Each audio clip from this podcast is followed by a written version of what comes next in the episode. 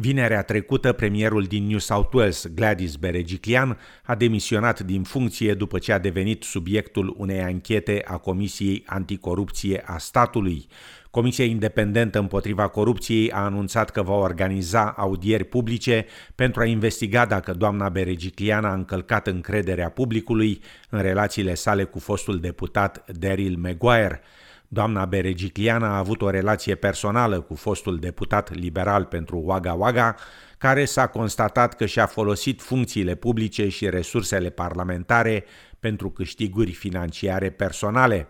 Doamna Beregicliana a declarat că demisionează și din Parlament.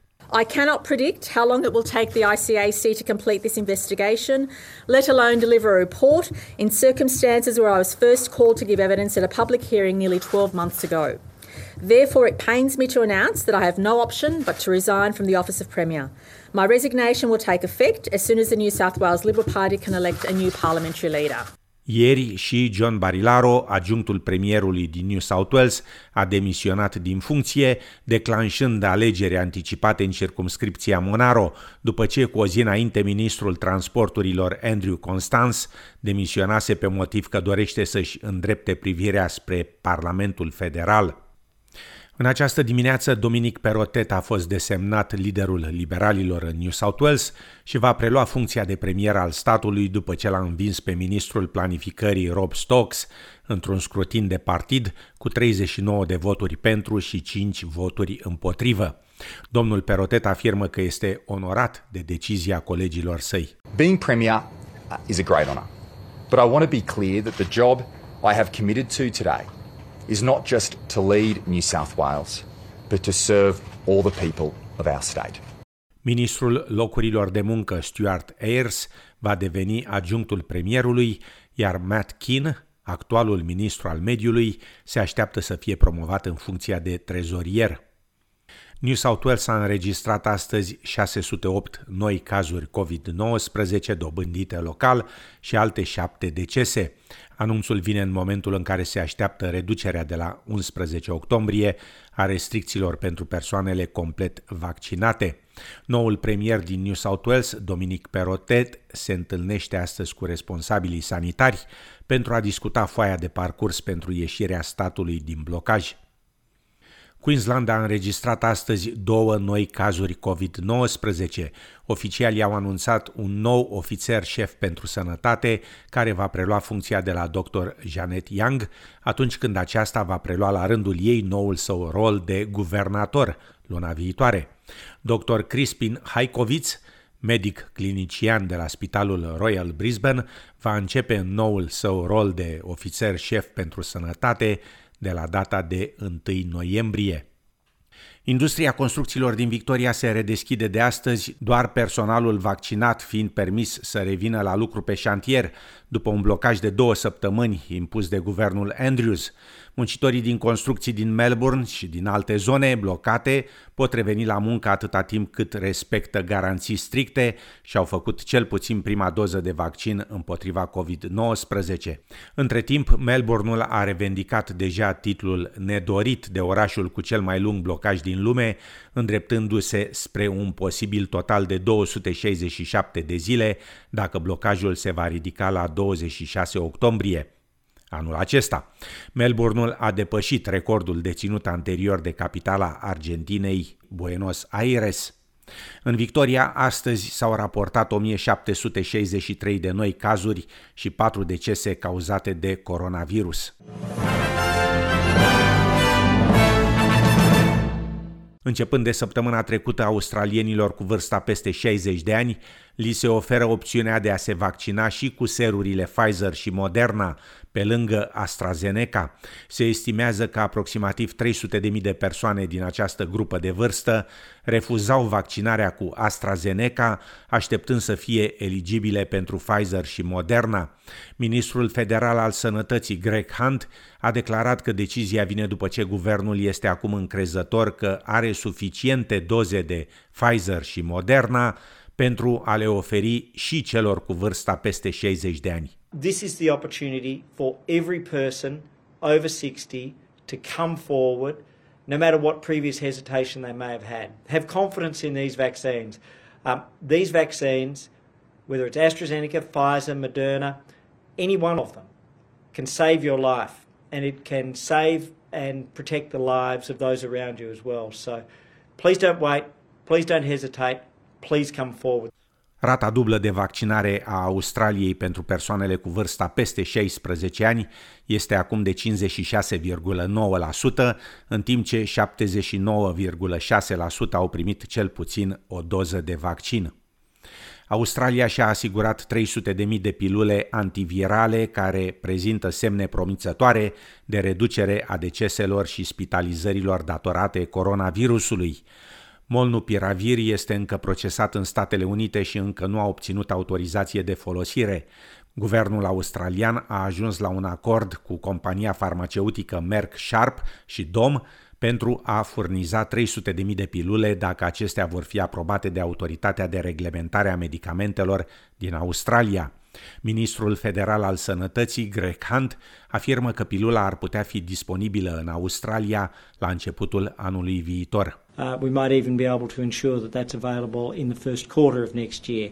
Uh, molnupiravir is also what's called a monoclonal antibody. In other words, it uh, activates the body's immune system. It comes, as you say, in an oral tablet, um, and these would be made available on the basis of need right across the country. An oral pill is obviously a much easier means of helping people.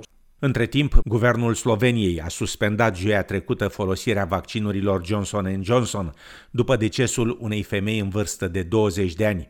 Ministrul Sănătății sloven a anunțat că femeia a decedat în urma unei comoții cerebrale la două săptămâni după ce a fost vaccinată cu serul Johnson Johnson. În România, Dacian Cioloș a fost ales președinte al partidului USR Plus după al doilea tur al alegerilor interne, încheiat vineri seară. Ionuț Moșteanu, purtător de cuvânt al USR Plus. Tocmai s-a finalizat turul 2 al alegerilor pentru președinția USR Plus. Au votat 38.511 colegi dintr-un total de 44.540 care au primit mailul cu linkul pentru vot, cu aplicația de vot și în urma voturilor exprimate de colegii noștri sau uh, clasamentul este următorul. Dacian Cioloș a întrunit 19.603 voturi, Dan Barna 18.908 voturi. Ăsta este rezultatul în urma votului electronic ce va fi trimis spre validare către Congresul USR+. Rezultatul a fost validat de Congresul Formațiunii, desfășurat sâmbătă și duminică la Rom Expo.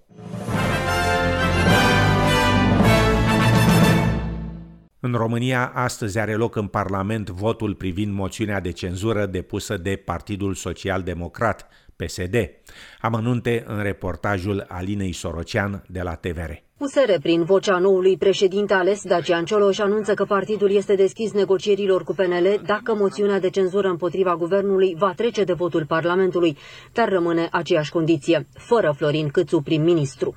Dacă moțiunea trece, înseamnă că premierul Câțu nu mai e premier și asta înseamnă că, conform Constituției, președintele ar trebui să invite partidele parlamentare la discuții ca să găsim o nouă formulă. Dacă vom fi contactați de PNL, cum am spus, suntem dispuși să discutăm. Toate opțiunile sunt pe masă după ziua de marți, spune premierul Florin Câțu. El consideră că soluțiile trebuie să vină de la PSD, USR și AUR, despre care spune că au format o coaliție bizară ca să înlăture guvernul. Dacă cei de la USR ar fi spus în campanie electorală sau după aceea că ei vor vota alături de AUR și alături de PSD să dea jos guvernul PNL, niciodată nu am făcut o coaliție cu cei de la USR. Au fost, au, au fost necistiți, nu au fost onești cu românii și astăzi vedem că, de fapt, pentru USR nu există niciun fel de scrupule. Eu am citit moțiunea celor de la PSD. Socialdemocrații mizează pe varianta alegerilor anticipate dacă moțiunea de cenzură va trece la vot. Președinta Comisiei Europene, Ursula von der Leyen, afirmă că sunt luate în considerare măsuri suplimentare pentru a preveni utilizarea abuzivă a companiilor de acoperire în scopuri financiare. Declarația vine după ce raportul Pandora Papers, publicat de Consorțiul Internațional al jurnaliștilor de investigație, a arătat modul în care sute de persoane, de la politicieni la liderii religioși, au evitat plata impozitelor – Deși unele dintre tranzacții sunt legale, doamna von der Leyen afirmă că nu sunt și etice. Tax evasion and aggressive tax planning is completely unacceptable. And we have in the European Union some of the highest tax transparency standards in the world. But as we see, it's not enough. More work is needed.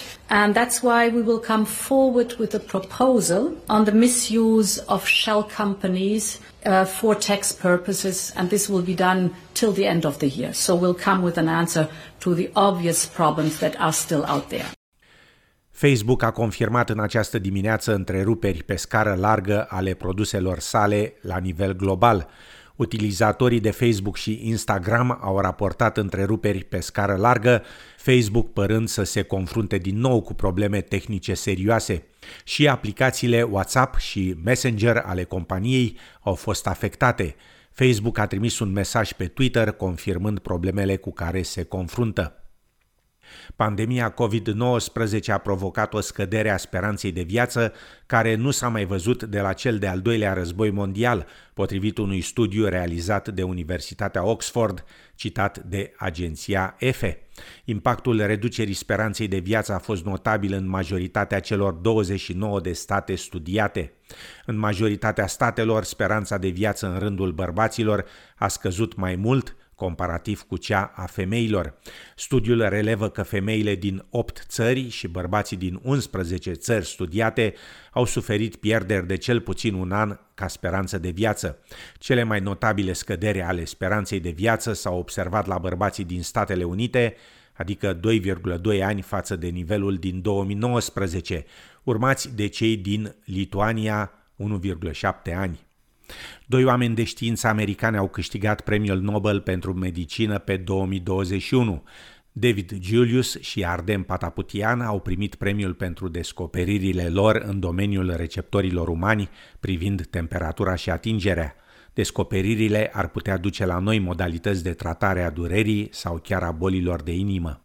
Încheiem cu o știre din sport. Duminică seara, pe stadionul Suncorp din Brisbane, a avut loc finala Ligii Naționale de Rugby, câștigată de echipa Penrith Panthers, în fața celor de la South Sydney Rabbitohs, cu scorul de 14 la 12. Medalia Clive Churchill a fost câștigată de Nathan Cleary de la Penrith pentru cel mai bun jucător de pe teren.